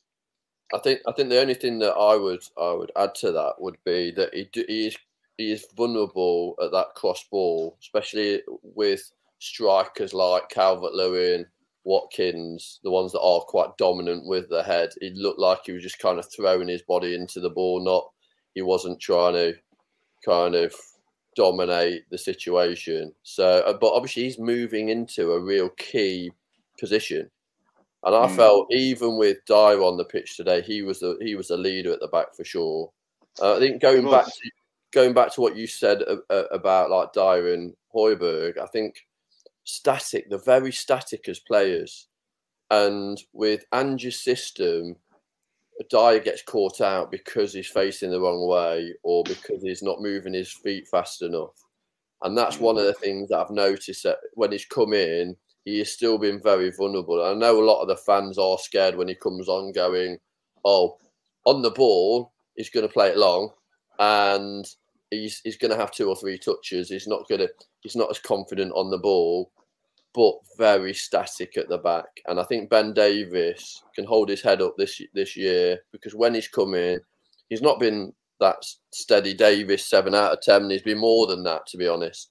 And um, you need to have those players within the team. You need to have those people that come in that do a job in any position when asked by the manager. And clearly, he's one of those players that can adapt. I think the players that will leave are the ones that have not been able to adapt, and they'll be Dier, Højbjerg, I think. Do you know what? I, I, I, I, was just going to say, over his 10 years, I think he's always been underrated, Davies. You know, I don't think we've ever really given him the credit. I don't think he's ever been like the first starting left back in, in, in our minds when we pick a predicted 11 or, or, or a centre back or anything like that. But if you see him every single every year he's given everything that the manager has asked of him. I mean, he was the best defender, left-sided defender in, in the Conte back three. I thought he was much better than Lenglet. I, I preferred Davies in there to Lenglet many, many a time, uh, and that was not just because of his kind of commitment, but he's he's also kind of his reliability. Um, he, he's his will to improve. He's he's will to kind of look at his own game and go, okay, cool. How can I help the team first and foremost, which you always need in a squad player. But how can I kind of use my attributes to kind of t- take it up a notch? And you know, in a Conte back three, I, I loved him as that left-sided uh, centre back. But then you look at him in a two, which would was a worry for us all. And the first couple of games, you know, it took him a while to kind of get used to it, but he's gone from strength to strength, and he's not a centre back. So there, there are going to be times when he's not going to be able to get his head on the ball or or have that centre back kind of mentality. But he's always there, and you can see, like Chris said there as well, that why every single manager has loved him. Mm. Rick, let's stay with you because um, in the 65th minute, Son laid the ball off to Papa Matar Sarr. Uh, the shot was blocked. 73rd minute gone. Um, Lo Celso came on for Sarr. Uh, two minutes later, Kulusevski shot Pickford uh, with a good save. Now, one thing that I've really noticed, um, certainly in the last couple of games, is some of the shithousery from some of these players. You know, Son taking down a player at Forest, haven't ever seen that before. Kulusevski today, a number of times, just flicking the ball away, kicking the ball away, even throwing the ball away sometimes, and just uh, having a bit of a tussle with some of the players. Haven't really seen that before from him. Is this all down to Ange, or are these players toughening up a little bit? I think it's a bit of both, I, I, definitely think it's implemented by Ange. But if we remember from the Amazon documentary, what what was Mourinho's biggest crit- critique of, of, of, the side and of the squad at that point? That we were too nice and too honest in that sense. Um, you know, like we we didn't do, and and it's not like fully dive into the dark arts, but we didn't do the little things that managed the game like that, or that took the sting out of the game, or took the sting out of the momentum that the opposition have. And you're seeing that little bit by little bit. Now we are getting punished for it as well. We are getting a, the odd yellow here and there. Um, and, you know, we know what those suspensions look like. And we know how valuable every single player is to this squad. But um, you can definitely see that they're not just a bunch of nice guys anymore. And, you know, to be fair to the boys, we've been top of the fair play league and we've been up there for the coefficient many a season but what has it got us? Do you know what I mean? So if, if we can mix that that that up a little bit, if we can have a bit of balance with that, and because I don't think that we're a dirty side, I don't think that we're a nasty side in that in, in, that element. I don't think that we go out to play that type of football, but there has to be balance in, in life and on the pitch. You know, so if they're kind of measured and mature uh, about what decisions they're making where, and you know, if they really do help the team in in a transition, then okay, fine, you know. Um, but every other side does it, and nobody kind of complains about it. Nobody bats an eyelid about it. It's only when Tottenham do it that suddenly, oh, you know, there's a bit of noise about it. But I'm I'm used to that. I'm used to that. So let's not worry about anybody else. Let's carry on worrying about ourselves. And as long as those boys know what they're doing and playing with, you know, balance rather than going past the line, then I don't see it being a problem. Rich, let's come to you. In the 77th minute, Gomes hit the side netting, and then just five minutes later, he got Everton's goal. Uh, what did you make of it? Yeah, I think I think um, as the ball came out to him, I think we did switch off a little bit. Obviously, that's the first goal that we've conceded from a corner as well. And I know Skippy was probably the only one that tried to block the shot. Um, that always worries me. Those those crosses that them kind of bounce in the area, come out to a player, and then they hit it. Uh, it was a great strike, clearly, um, with power. Hence the reason why it be uh, Vicario. Um, but those are those kind of mistakes that creep back in when you lose your focus. And I think that that that that time of the game, you could see that coming. That was an, an, an inevitable part of the losing the ball, um, them gaining confidence. Um, obviously, Gomes was one of those players that he came on, he started to dictate a lot of the play. So, was I surprised? No. Uh, I think a little bit of frustration with obviously how it happened, but um, it was inevitable. But obviously, reaction for that was right. We let him one. Let's kind of really kind of batten down the hatches, boys. We all need to come together and kind of be that barrier to stop anything going in the goal from now on. And it was. It literally was like that for the last twenty minutes. Well, two minutes after Everton got one back, uh, Vicario made another great save, and the crowd at that point was singing his name. Um, and then in the 89th minute, Johnson to Son, uh, the flick wasn't enough, and then it was cleared. And then, of course, um, that incident with Danjuma, uh, he could have made it 2 2, but um, I think a little bit of luck were on Tottenham's side uh, today. So, of course, we won the game 2 1. Um, Ange Postecoglou in his press conference, uh, talking about Vicario, he said um, his saves were crucial for us. He's been brilliant again. And given an update on Richarlison limping off, Postecoglou has just said, yes, he's okay. Um, he had a sore back yesterday in training. He wasn't 100%, but he was keen to start the game today. Um, Craig, let's come to you. Let's talk a little bit now about the January transfer window. In Ange Postecoglou's press conference on Friday, he said uh, January is going to be a tricky month. Uh, got a short clip now from the press conference. This is what Ange had to say. Yeah, don't really know. I mean, you know, it's it's one of those things. Like I said, January is a fairly tricky month in terms of clubs doing business. But you know, we, we we're doing sort of our see whether we can make an impact in it or not.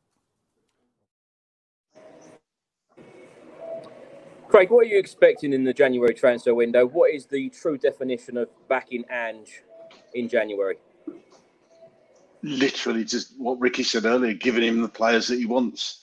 Um, I would love to get three in um, and then see see what outgoings if they want to let anybody go. But I still maintain I think we need a decent quality centre back, um, a striker, and perhaps a, a centre midfielder of some description. Um, even if it's just six month loan, just to see us through uh, January and early February, because obviously we don't actually know when when Madders and um, Bentancur are going to be back, for example, and obviously we're losing Sarr. so um, and Bissouma. So so um, he's just getting him in the players that he, he wants, I think, and they're not going to be probably household names, but we, he's kind of proved that he doesn't need that. It just give him the players for his system and the players that he wants, and um, he'll he'll turn. It's like um, Mark Halsey said you know, to turn great play, uh, good players into great players.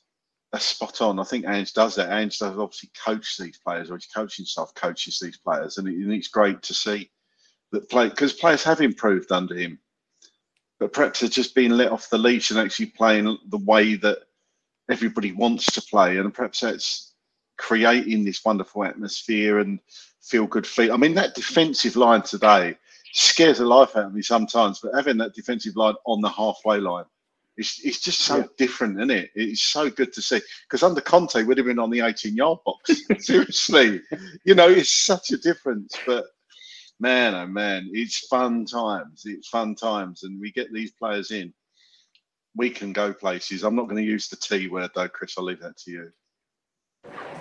Yeah, I think it's uh, a little bit more to go before we talk about trophies. Um, Hey! FA, FA Cup, F- FA Cup. Perhaps we'll talk about that. Um, Ricky, um, I think that you know when we look at uh, past transfer windows, a lot of Spurs fans always say we need to go out and spend big. We need to go out and spend the money. This hasn't actually worked a lot of the time. When you take into account our record signing Tanguy Ndombele, of course you can spend big and, and it doesn't work out.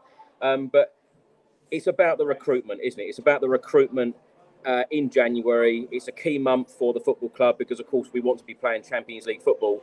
In your opinion, what is re- really going to help Ange? I think that the, what is really going to help Ange and- what's going to define backing Ange, I don't think it's how much we spend. I don't think it's um, you know, I- I, I don't think it's is we, we need to spend crazy money on, on on a player to kind of secure that. I think it's more about timing. I think if we can get them in the first week of the transfer window, I think that that's going to make a major difference to us. Not only for those new players to come in, embed in, and learn the system, and then to kind of express themselves within that system, but to also kind of, you know, stake stake your claim. Um, you know, th- this is the difficult period, and I think that that's the biggest thing that Ange has wanted. When when you hear him speaking in a press conference, it's like, can we get it done early? Can we kind of do it early enough? So that we don't lose our momentum, so that we can actually build on our momentum, so that we can carry on going forward rather than, you know, stringing the squad that we've got, rinsing them uh, to the very last drop at, at, until the end of January, and then kind of going, all right, and cool, transfer deadline day. Here's two or three for you. I'll work it out, and then going into February, it, it just becomes messy, you know. So I think whoever Ange wants, first and foremost, like I said earlier, I'm I'm going to be happy with as long as he's ticked them off. I don't I don't want to just I don't want a body in there just for body's sake. Um, I don't think that that's going to help us. A bit like Danjuma, I, I you know I don't think it's going to help us. I think as long as they're the right profile of player and and Postecoglou Postecoglou kind of kind of picks them out as as as some somebody that can help the system and somebody that can help move us forward. I think it's going to be great. But as long as you try and get them within the, first week, which we all know, being football fans, is super difficult. It is super bloody well difficult to do any business in January, but let alone in the first week. Um, if they can do that, though, I think that we're onto a winner. And I think that, you know, the longer that Ange has got these new players um, under his wing, I, I, I think, again, we can just continue to carry on pushing. Rich, what are you hoping for in January? Yeah, I'm hoping that Santa comes to my house. you, you're going to get a new home shirt with Davies on the back as well and get rid of that Doherty one, Chris. I support every single player that plays for Tottenham Hotspur. That's what I'll say. Yeah, I tell you, if anybody wants to send Chris a free shirt, he'll happily display it on the next podcast. No problem at all. Um, yeah, what am I hoping for January? Um, yes, like Ricky said, obviously we need to um, build on the players we've got and not just have numbers just for the sake of it. So the players that come in, I think what's going to happen is the players that come in are going to be either players that the manager can work with to build with, but will also come in and slot in as as uh, a level that we're at now. Uh, we clearly need another centre back, um, a striking position. I'm not sure we're going to get in January of the ilk that we want, uh, but I feel that the players that uh, and positions that we're looking at, the management has already got their their scouting team involved in the kind of negotiations to kind of the availability already. Um, it feels like that when we're we're scouting players now, that there's there's a plan. It's not reactive. It's not. You know when you hear about this chain of reactions that happens in in transfers when this player goes, this one then becomes available, etc., etc. For Spurs, that has happened a lot where we've got a player in because somebody else has gone to that club. That player's now available. They come to us and they're just mediocre. They don't want to leave that club and they don't even do a job for us. I think this time things have changed. The obviously the club uh, is attractive to play for uh, Spurs now. The manager, the uh, the philosophy of that manager, and also other players can see the build. They can because the manager's shaping that, and that's what's really important. So I think whoever the manager wants, let's back him. The board back him, please.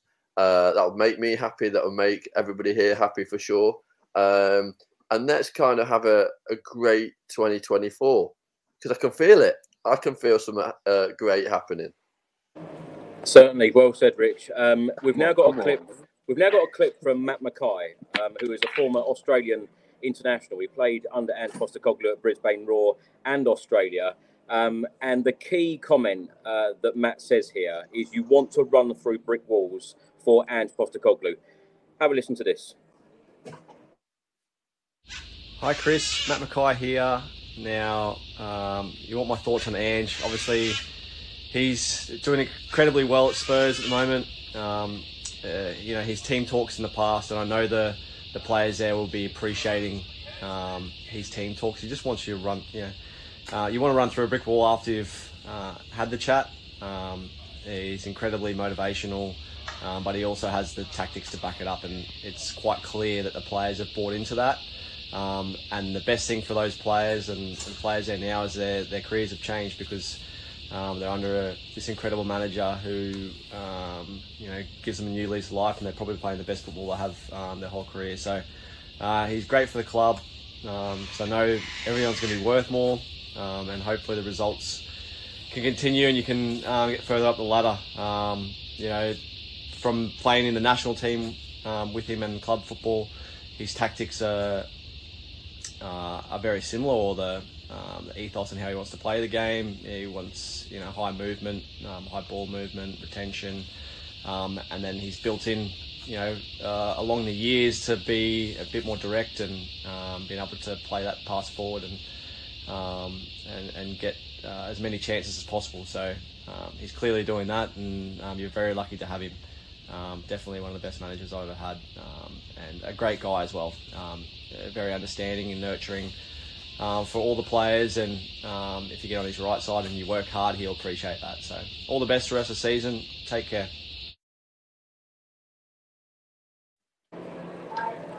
Craig, let's come to you on that point. Um, you mentioned the uh, the T word.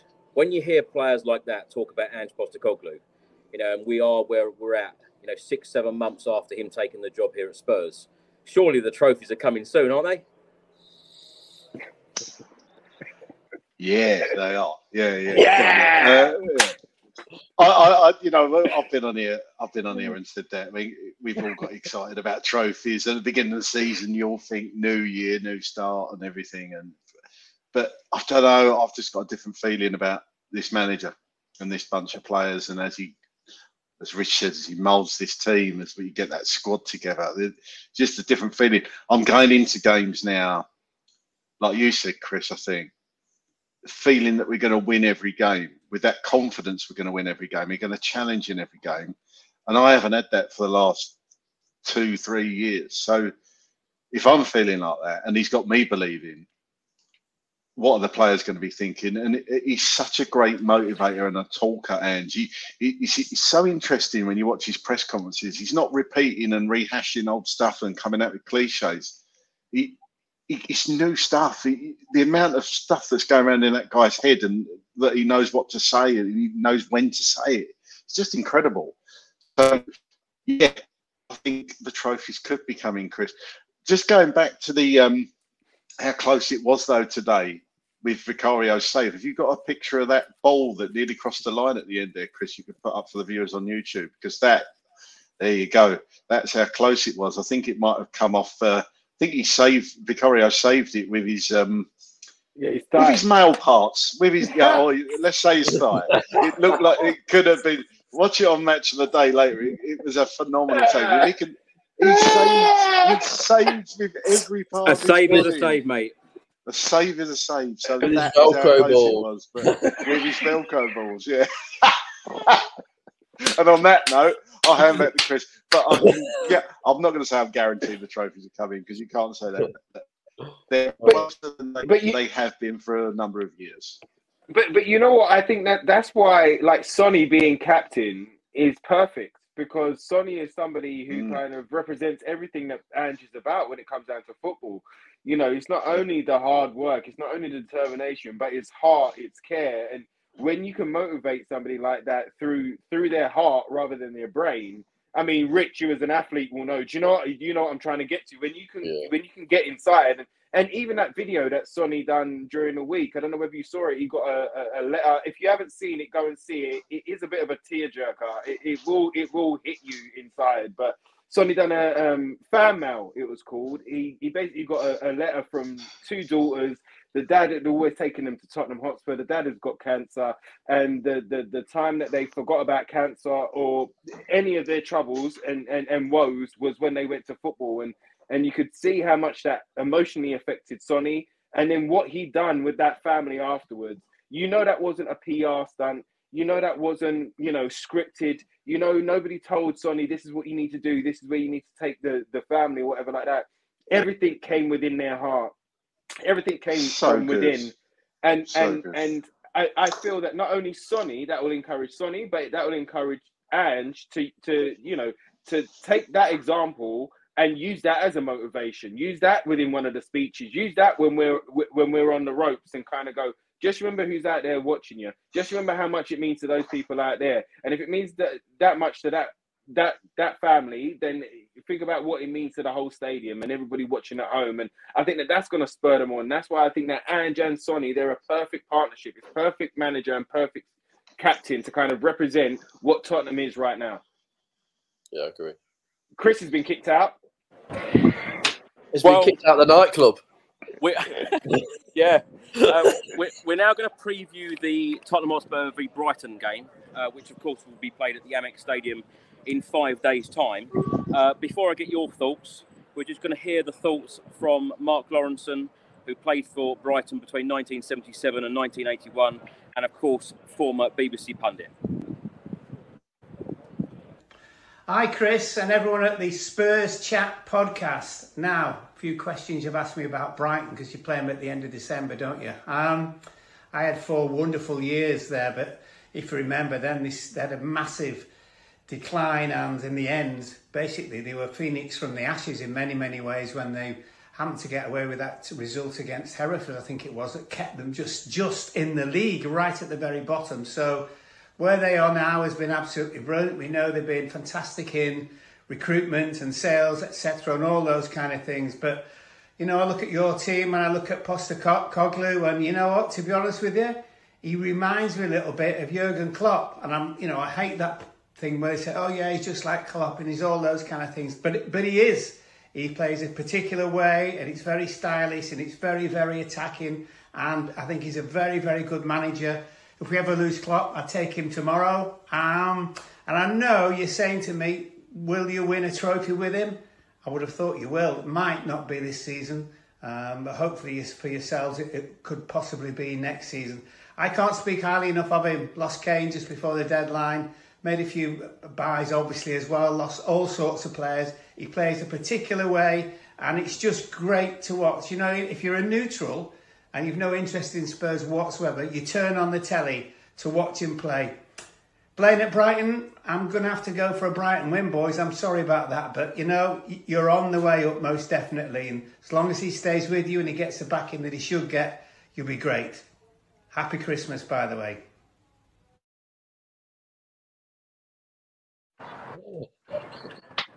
Happy Christmas, but you're going to lose. Ricky, let's come to you first. Um, I know you'll probably give your comments on uh, what Mark said there, but when you look at Brighton's form so far, it's not what we're used to seeing in the Premier League in recent seasons. In their last six, they've won two, they've drawn two, and they've lost two. They seem to be quite inconsistent at the moment. Uh, their most recent result being a 1 1 draw away at Crystal Palace. Um, what sort of game do you expect in five days' time away from home? Um, I think it's going to be a, a, a you know a, a, kind of celebration of football. I think that Brighton, ever since they lost their kind of left back and right back, Estupiñán and I think I can't remember who was playing on the right back then. Um, but that, a lot of their attacks and a lot of their overlapping play comes from, as we know, being at Tottenham with Udogie and and Porro. A lot of their attacks come, come from their left and right backs, and and those overlapping to kind of create space as well. So um, I think they've been a different side since they lost those players there. Um, but they're another side that are going to go out to play football. They're going to be looking to play forward attacking football. They're going to They're not going to look to sit in. They're not going to look for a low block. They're not going to look to hold on. They're going to look to play, and and, and that's what De Zerbi brings to the to the table. Um, they have lost a little bit of form. They have been kind of, you know, kind of stumbling along uh, the last couple of games, but um, yeah, I, I, I, kind of I, I always think now that we pose the opposition more questions than they do to us. You know, they've got to worry about what we bring to the table more than what we've got to worry about what they bring to the table, which I prefer. Um, I've always said that. You know, let the opposition worry about you. Don't worry about the opposition. Um, of course, there will be plans of kind of how to kind of defend against them and how to play against them. But we we pose more questions than them, and I think that we're going to do that on match day as well. Um, do you do you want me to? uh, checkmate seven three four has just dropped a comment saying, um, "Does Chris get to sleep at the Tottenham Stadium?" Do you know what? The amount of time that he's there, I'm surprised that he doesn't. Let me tell you. And they they, they, they can't build that hotel quick enough for, for good old Chris. Um, the, panels. You see the panels? Yeah, the panels. Chris and the bloody well panels. We've missed them. We've missed them. Chris, do you want my prediction now, brother? Go for it. Go for it. See, uh, yeah, so I, I, I, see it as being another good game of football, but I see us implementing our style and our ferocity, and I think that we're going to win the game 3 1 without a shadow. 3 1. Rich, what sort of game do you expect in five days' time against Brighton? And yeah. it's, nice, it's nice to have uh, Boxing Day off, by the way. I must get that in. It's nice to have Boxing Day off. It definitely is nice. Nice to have Boxing Day off for sure. And, uh, and also, going to the Christmas break on a happy note and then know that we're building as a club and looking forward to the January transfer market for sure. Um, for me, I think Brighton's a, a team inconsistent. One, also, um, the manager has spoken quite a bit around the philosophy for the club is obviously buying those younger players, developing those players, and then implementing them in the team. So I think they've got gaps within their team, like we have. Uh, we've got we've got a better squad, I feel, than them. Uh, better players, and uh, I think, like Ricky, will it will be a it will be a back and forth game because they'll let us play. Um, the, the, teams that we have struggled to uh, break down in the past, those low block teams that kind of get everybody behind the ball, and we're having to spend 70 minutes trying to kind of create tran- chances to actually score. I think Brighton's going to be um, yeah back and forwards. I think we we've still got that uh, edge with the players that we've got, and I, I feel we'll win by uh, two goals as well. Whether it's three one, I'm not sure. It'll be two 0 or three one. Rich De Zerbi does um, deserve a lot of credit from what he's done at Brighton because he seems to. Um, you know, lose a lot of real quality players, but he seems to then somehow replace with the same quality. For sure, that obviously scouting networks uh, brilliant. Um, they've really spent a lot of time around how do they sustain themselves as a Premier League club, and that is definitely through that recruitment, that recruitment strand. Uh, scouts are obviously key to that, but obviously the manager picking um, the players that fit into again his philosophy of, of playing, not just having the players and then creating the team around them which is what has happened to other clubs that have come up in the past. Um, and I think Brighton as a team are very well respected, obviously in Europe this year. Um, but as we know, if you're playing like Wednesday, Sunday, or Thursday, Sunday, it can have a massive detrimental effect to the squad and how the squad plays. And I feel that because they've been in Europe this year, that's had a massive effect on their consistency within the Premier League and uh, that's why I'd go for a Spurs win, but I'd go for a Spurs win anyway, to be honest. Craig, how are you feeling ahead of the Brighton game? Yeah, yeah, it's going to be a tough, tough game. They're they're, they're not as uh, good good as what they uh, what they were last season, but it's always going to be a tough game against Brighton. So you know you can um, I thought there was somebody about to jump on you, Chris, here behind you. You're sitting on a set of steps or something. Um, yeah, no, it's, it's going to be a toughie. It's going to be a toughie, but I think we're just going to edge it. I think we'll come out 2 1 winners. Um, I think we're going to have a bit too much from. Just hope Romero's hammy's all right. I, I think the fact he was outside rather than inside and getting treatment is probably a probably a good sign. Hopefully, so uh, hopefully it's just a precaution. But yeah, I'm going to go for two one Spurs win. We'll just get over the line. Last two questions for you, Ricky. Let's start with you. Um, prediction on how many new signings we will get in January, and the fact that we are back in the top four. Do you think we're going to stay there? Position you think we're going to finish at the end of the season? Oh, okay. Uh, on signings, I reckon we will get two per two permanent signings, and then possibly a loan. That's what I'm going to go with. Um, and then where we gonna where we gonna finish in the six? I I I I I'll say what I've said all season, which is better than last season.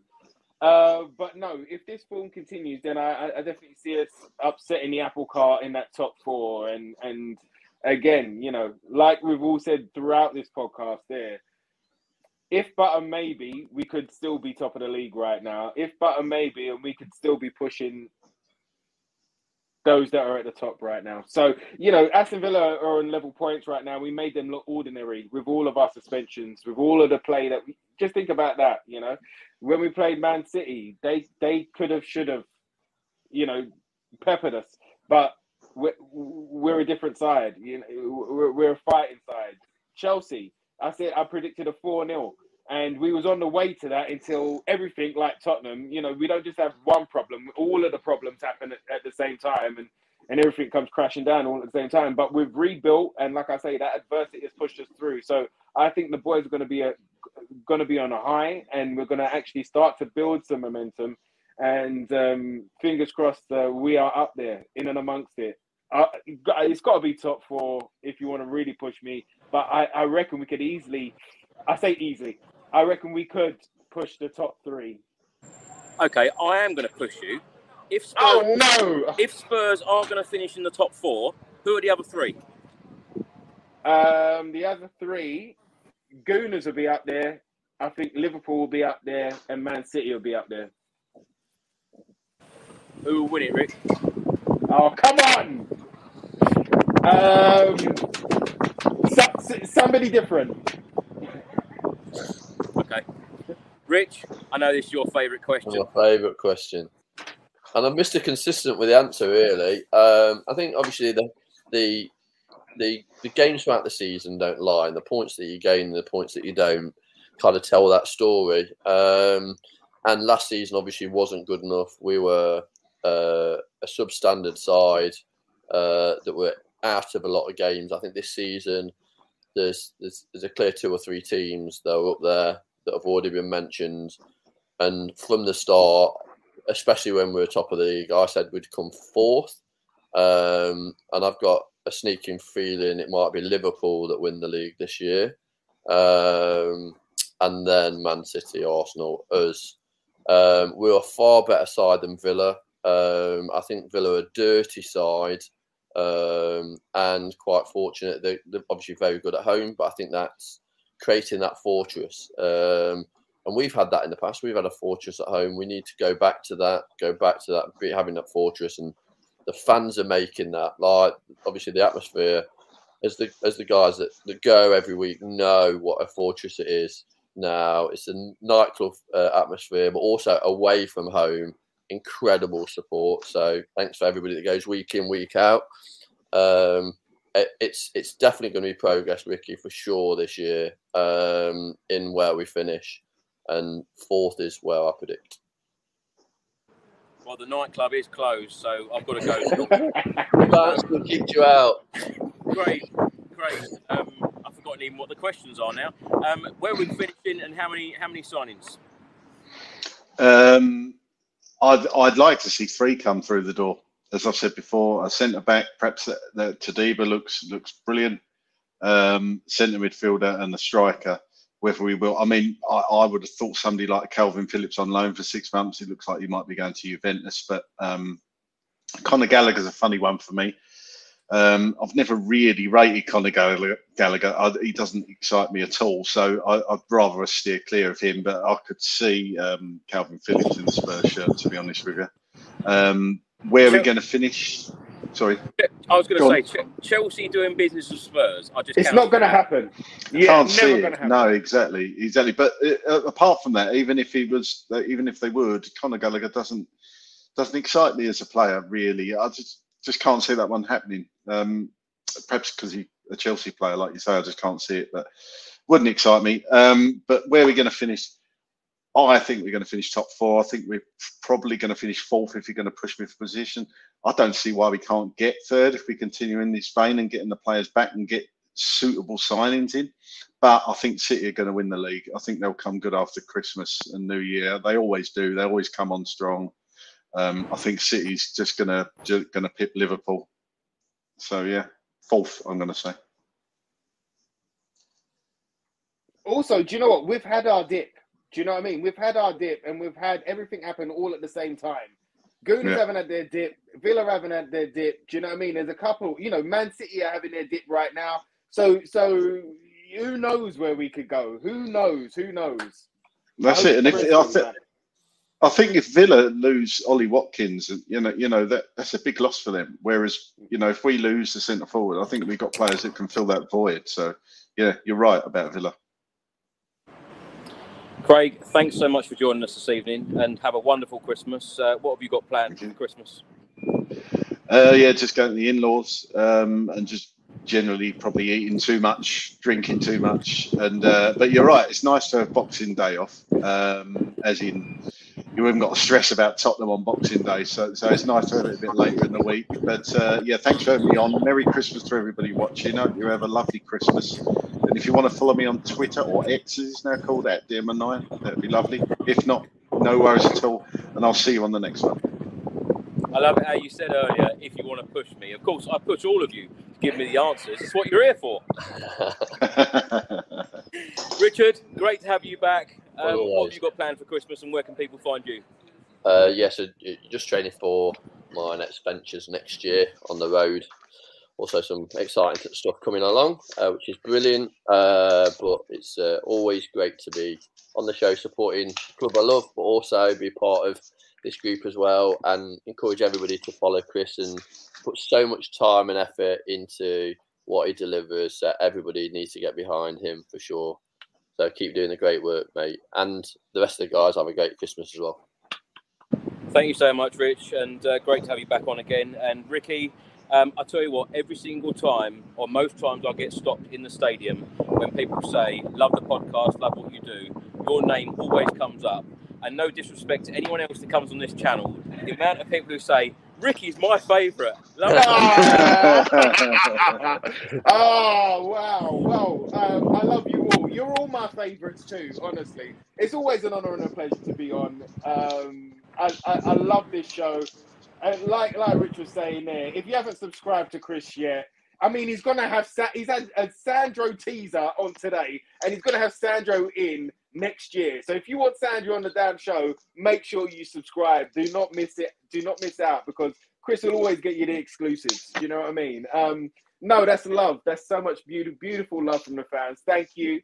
Um, it's much appreciated. Myself on Christmas Day, um, much like Craig, I'm going to be eating and drinking too much. I'm trying to use this break to kind of prepare my body for what comes next.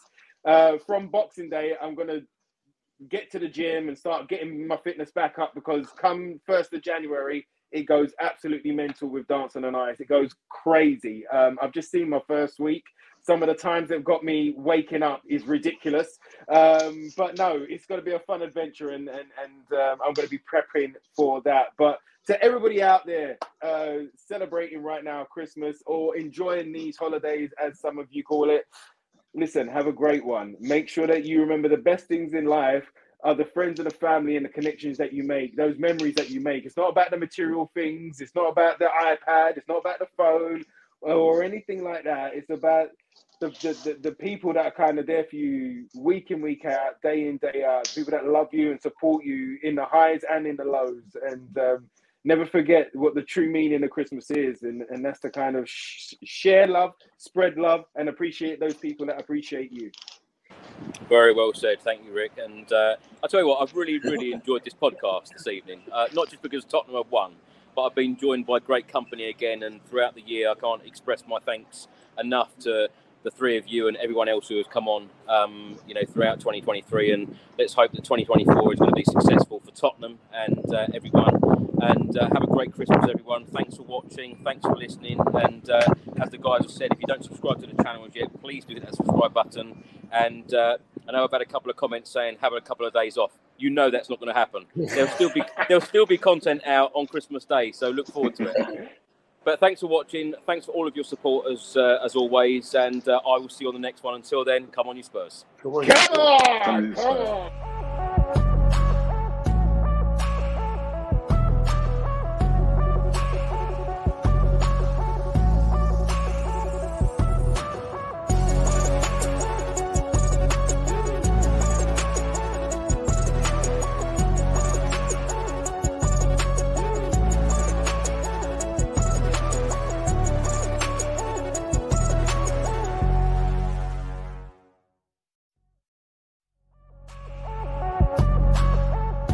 Away days are great, but there's nothing quite like playing at home. The same goes for McDonald's. Maximize your home ground advantage with McDelivery. Order now on the McDonald's app. At participating restaurants, 18 plus serving times, delivery fee, and terms apply. See McDonald's.com.